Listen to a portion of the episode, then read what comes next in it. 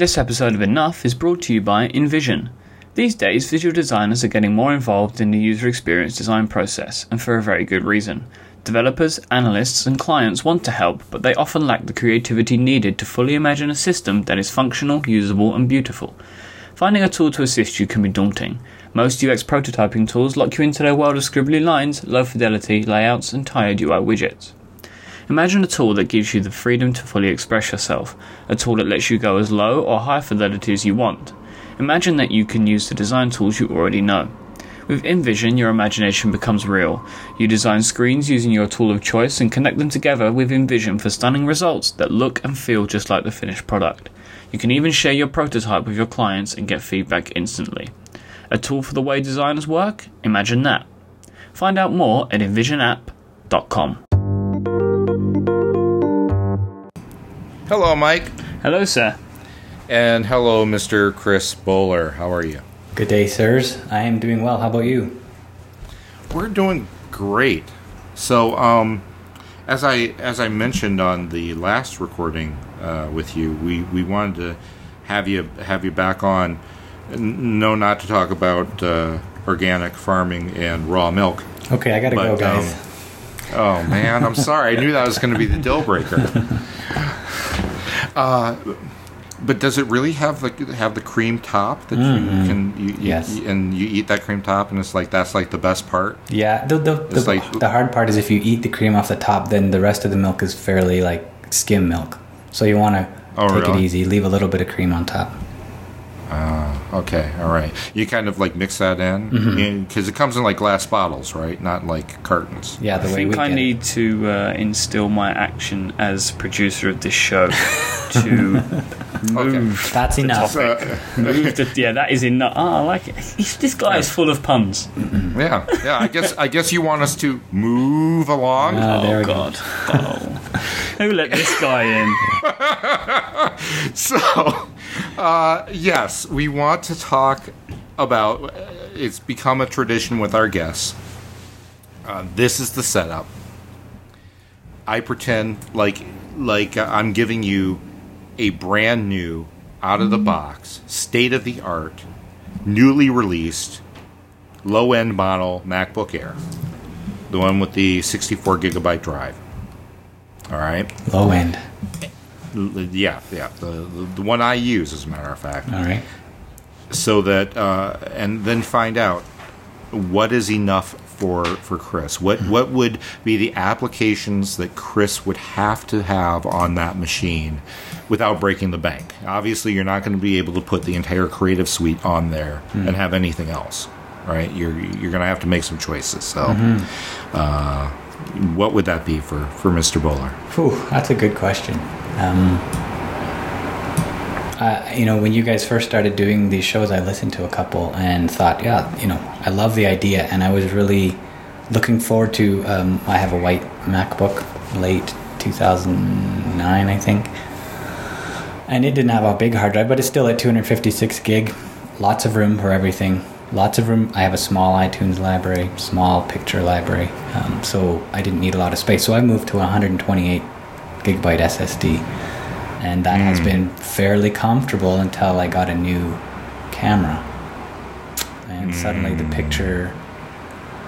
photo volume has increased so much that I'm pushing that size. But that would still be the sort of instance where you can put everything on a spare drive anyways with the photos. So to start with apps, that would, I would have to stick around. I think for one, because I run so many different areas of focus, different businesses, email, love it or hate it, is a big part of my day. So mail is there, but I don't love it. I don't use it. So I think I would have to use Postbox or Sparrow. Going with make a choice. You have to make a choice. Do I got to look at the size of the app? Well, not only make a choice, but also I want you to explain yourself. Why is mail not enough for Chris? Well, I suppose if I looked into it, there probably is a way to use mail in a way that meets my needs. Okay, Postbox and Sparrow are fairly close in size, so I would go with Postbox. I find the design if for anyone who's used it before, I hear a lot of people who said, I've used it. You know, it's kind of like Mail. It's fairly similar. Like Ben Brooks the other day wrote about Sparrow, and his comments on Sparrow over Mail is that Sparrow doesn't feel like an email app. So I like Postbox. People who would use it would probably say, yeah, it feels just like an email app, and it does compared to Sparrow. I like it because in the latest version, it was good anyways, but in the latest version, they got Benjamin DeCock to redesign the interface, and it's fantastic to look at. So that right away is helps me out. But then it's got a few different features that I just find indispensable once you get using them. And if you're someone who's used the Gmail interface before, you're familiar with the whole click V or type V and then type in the name of your folder, and it archives that message to a folder. You're familiar with send and archive, things like that. Postbox does that out of the box, so to speak. So for me, I write an email, write a response, V, type in the name of the folder, archive it. It's quick, it's easy, it's keyboard centric, so that's what I love. That's the primary reason why I would use Postbox. I know some people say you can write a bunch of Apple scripts or buy a third-party tool like Mail Acton or something like that. But then, you know, when people were saying that to me, it was just in the period when Lion's coming out, so is that going to work with Mail and Lion? For me, it's just easier to use the third-party app, Postbox. So that's why I like it. That's why I use it. So. Yeah, I wasn't aware of the interface redesign, because when it first came out, it was kind of like, oh, this just looks like a prettied up version of Thunderbird. It was like, you know, it wasn't that great. So okay. I'm interested to I might actually download it just to look at the redesign. There you go. Not to use it, but to look at the redesign. It's fantastic. It looks really great. And, you know, it's one of those shops where they're building a Windows version and a Mac version, and that usually, for me, has been a reason to run away, but these guys seem to be almost building two different versions rather than one and making it kind of look as close as possible on each side. It actually looks and feels fairly native, so I enjoy it. All right. So that's we got first. Email covered. Let's throw in Yojimbo. We talked about that in our past show, but that is a essential tool for me. Now, are you using it for more than just let me back up that question. Okay. How are you using it? Okay. Should be the question. I use it for documenting, brainstorming project information. So, you know, I use OmniFocus for task management for the sort of higher level stuff. I use pen and paper for day-to-day stuff, but big projects, sort of master plans are in OmniFocus. Reference information goes in Yojimbo. So there's that side of it. I keep all my receipts, online purchases, things like that. Sometimes I just save an email. Sometimes I save take a screenshot and put that in Yojimbo. So I've got quite a over 200 and some receipts in Yojimbo. Okay. Notes, meeting notes, stuff like that. But I think what I've really come to appreciate it the most is we're how do I word this? There's been a lot of discussion on the web around archiving of content. You know, you write something yourself, or there's something that was really great that you wrote about. Some people bookmark in Delicious, or what's the new one, Pinboard, something like that. Pinboard, yeah, Pinboard. Lots of great apps for that. I've been really using Yojimbo, and using Sean Blanc's Safari to Yojimbo Apple script. You know, for me, it's just becomes second nature now. There's something that intrigues me. You know, if I want to read it, I'll send it to Instapaper. If it's a resource that I want to use in the future, whether it's just ideas or a particularly good piece of writing, or whether it's technical information, design, development focused. I want that in Yojimbo because that's my library, that's my repository. So I think that's really where I've grown into Yojimbo rather than having that purpose before I bought the app. It was something where I just got tired of what was that site that I saw 6 months ago? You know, that kind of mentality. I want to be able to find it. So I throw it all, as much as possible, throw it into Yojimbo and tag it and go from there. So I got to ask, how many items in your library? Very small compared to most people, someone like yourself. I've only got 1,100 plus notes in Yojimbo. so it's fairly small. I'm sitting at 2051 for full disclosure's sake. Yeah. All right. So so you got Yojimbo. What else are you using for that there job of yours, or all seven of them? Yeah. Well, like I said, OmniFocus is my tool of choice. I try to keep. Sorry, go ahead. You know, I was going to say, I know for a while that you actually prided yourself at Fusion for having some of the most beautiful numbers spreadsheets known to man. Yes. And that you were a big fan of numbers, and I wanted to talk a little bit about that. For sure. Numbers would be... pages and numbers, I guess, would be critical because most of the documentation that we use for customers and for members on Fusion is, a lot of our documents are PDFs that are created in Pages. But the day-to-day working and keeping track of information, I definitely use numbers for that. Yeah. And was it Michael or Chris or someone else who was doing these beautiful spreadsheets? Because I mean, I saw like a screenshot once when I was like, "Holy crap, my spreadsheets don't look that good." Yeah, that was Michael. Yeah. Oh man, we wanted a way to be able to, have this dashboard view of all of our currently running ads or booked ads for any given month. So he built this really nice spreadsheet. So that's kind of been the beginning. Before that, I would have been probably fairly lukewarm to the idea of big spreadsheets to track that stuff, but that one really stuck, and he did a great job of creating that. It's evolved slightly, but for the most part, it's still the same. And then, I track finances, I think, is a nice one. When you run your own business, it's easy to just set up a little spreadsheet that pulls in all these different numbers and gives you a nice overview of how things are going. Yeah. So that's a great use for numbers.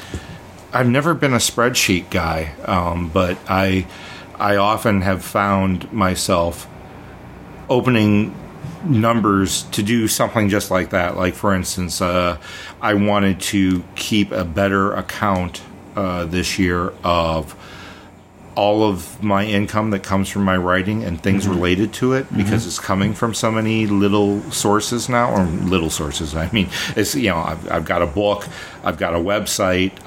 That website has, multiple income streams within it. I've got, other, little editing jobs I do, or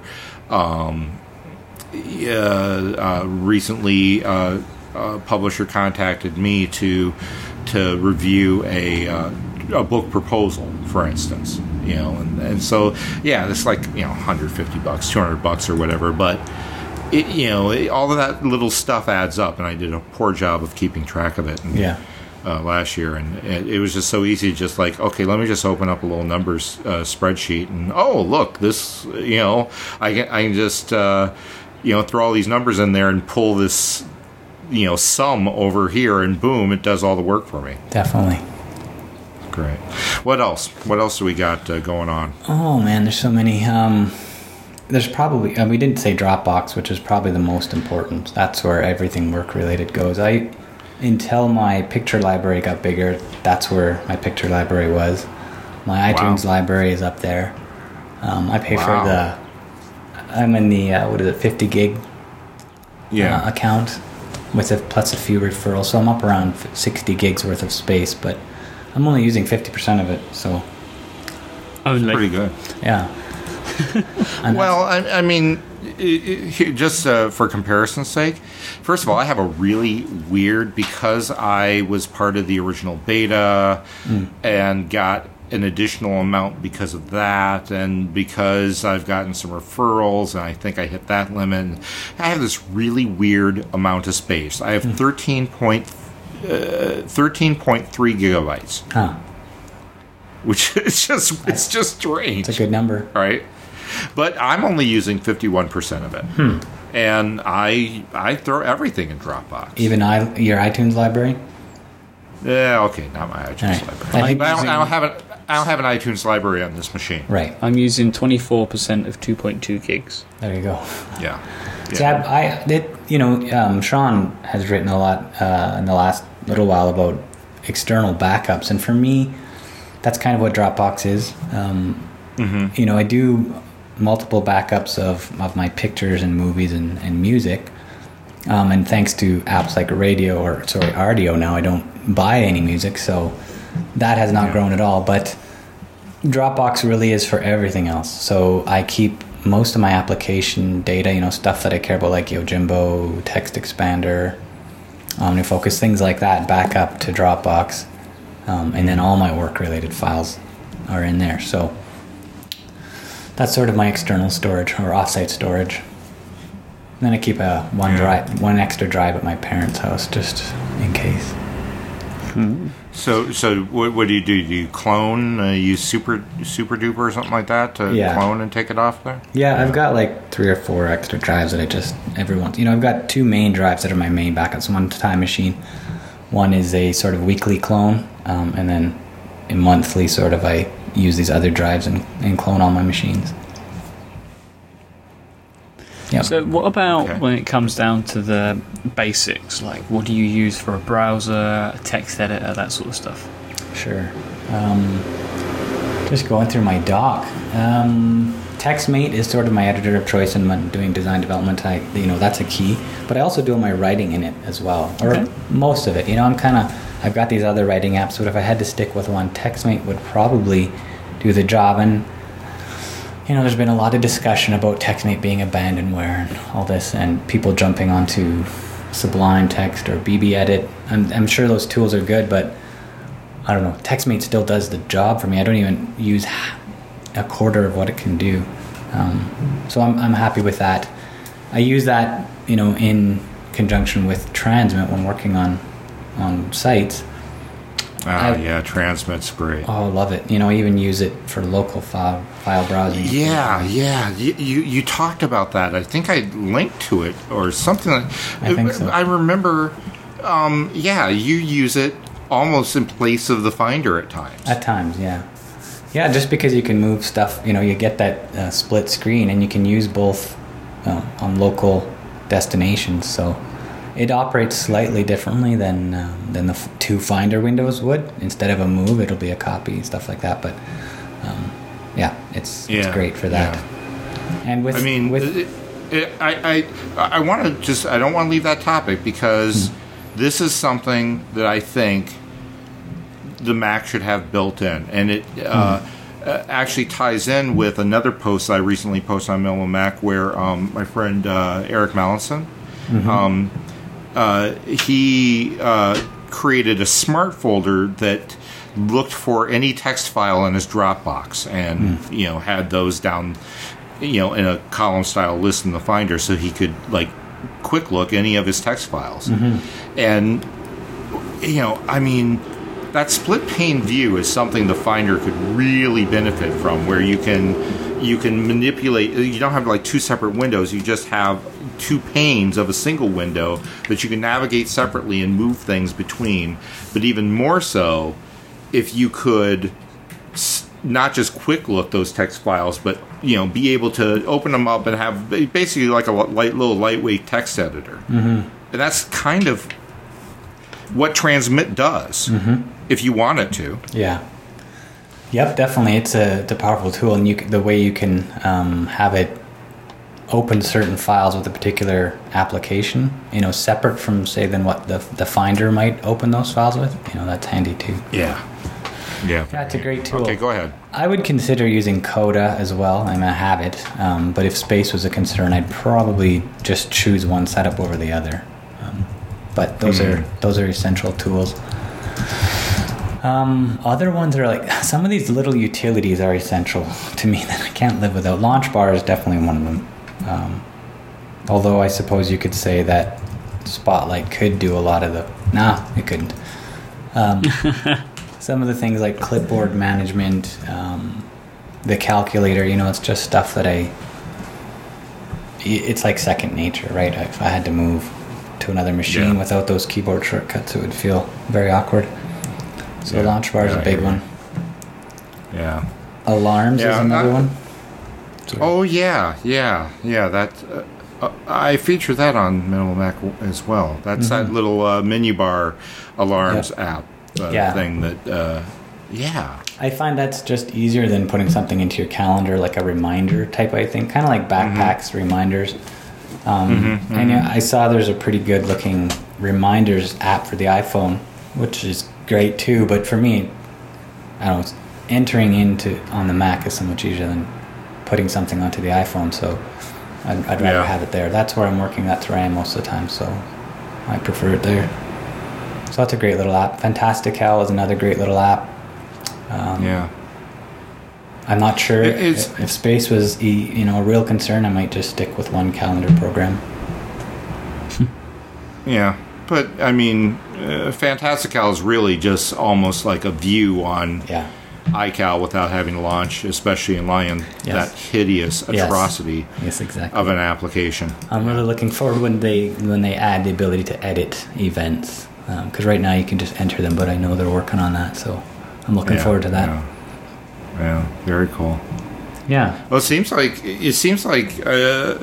you really don't need a whole lot to get the job done. You're pretty much living with enough as it is. Yeah, there's definitely a lot of apps I have in there that I could just get rid of that I don't ever use. And there's a few big ones. I have Photoshop, and that's going to take up a lot of space. VMware Fusion for testing IE stuff. I would love it if I could get rid of that. That's a piece of software I don't really want to ever run. Yeah. But for the most part, I thought I saw some website that you could go to and it would mimic other browsers or something at some point. There's a few apps for it. Some of them are very expensive. Some of them, it's just, for me, it's the easiest thing is just to set up an install of Windows XP. And it's kind of a good reminder for what life used to be like and that I'm blessed now. In the bad old days. Yes. Well, thanks a lot, Chris. I really appreciate you coming on to do this and participate in our traditional enough, so that we now know, because I really do think it gives people insights, especially with folks that, I mean, you're a guy who runs multiple businesses, works for yourself, has a ton of stuff to juggle both on the home front as well as the work front, and that even with all of that, you're using fairly, simple, straightforward tools and not using a whole lot of them and keeping things simple. Definitely. Try to. Yeah. There's too many options that are not a good thing. Yeah. It's what we believe in. All right. Well, thanks a lot, Chris. I really appreciate you being on. I know you have to run. So, my pleasure, guys. Thanks for having me. And thanks, Michael, for once again doing the producer role and getting us off of organic milk. I appreciate it. Yeah, thanks, Chris. Maybe we'll come back to the coffee discussion. Another time. That's because that's the whole point of the milk, right? To put it in the coffee, right? No, I'm a black. We've been through this. Yeah, I'm a black man too. All right. All right. Well, we'll talk later. Cheers. Cheers.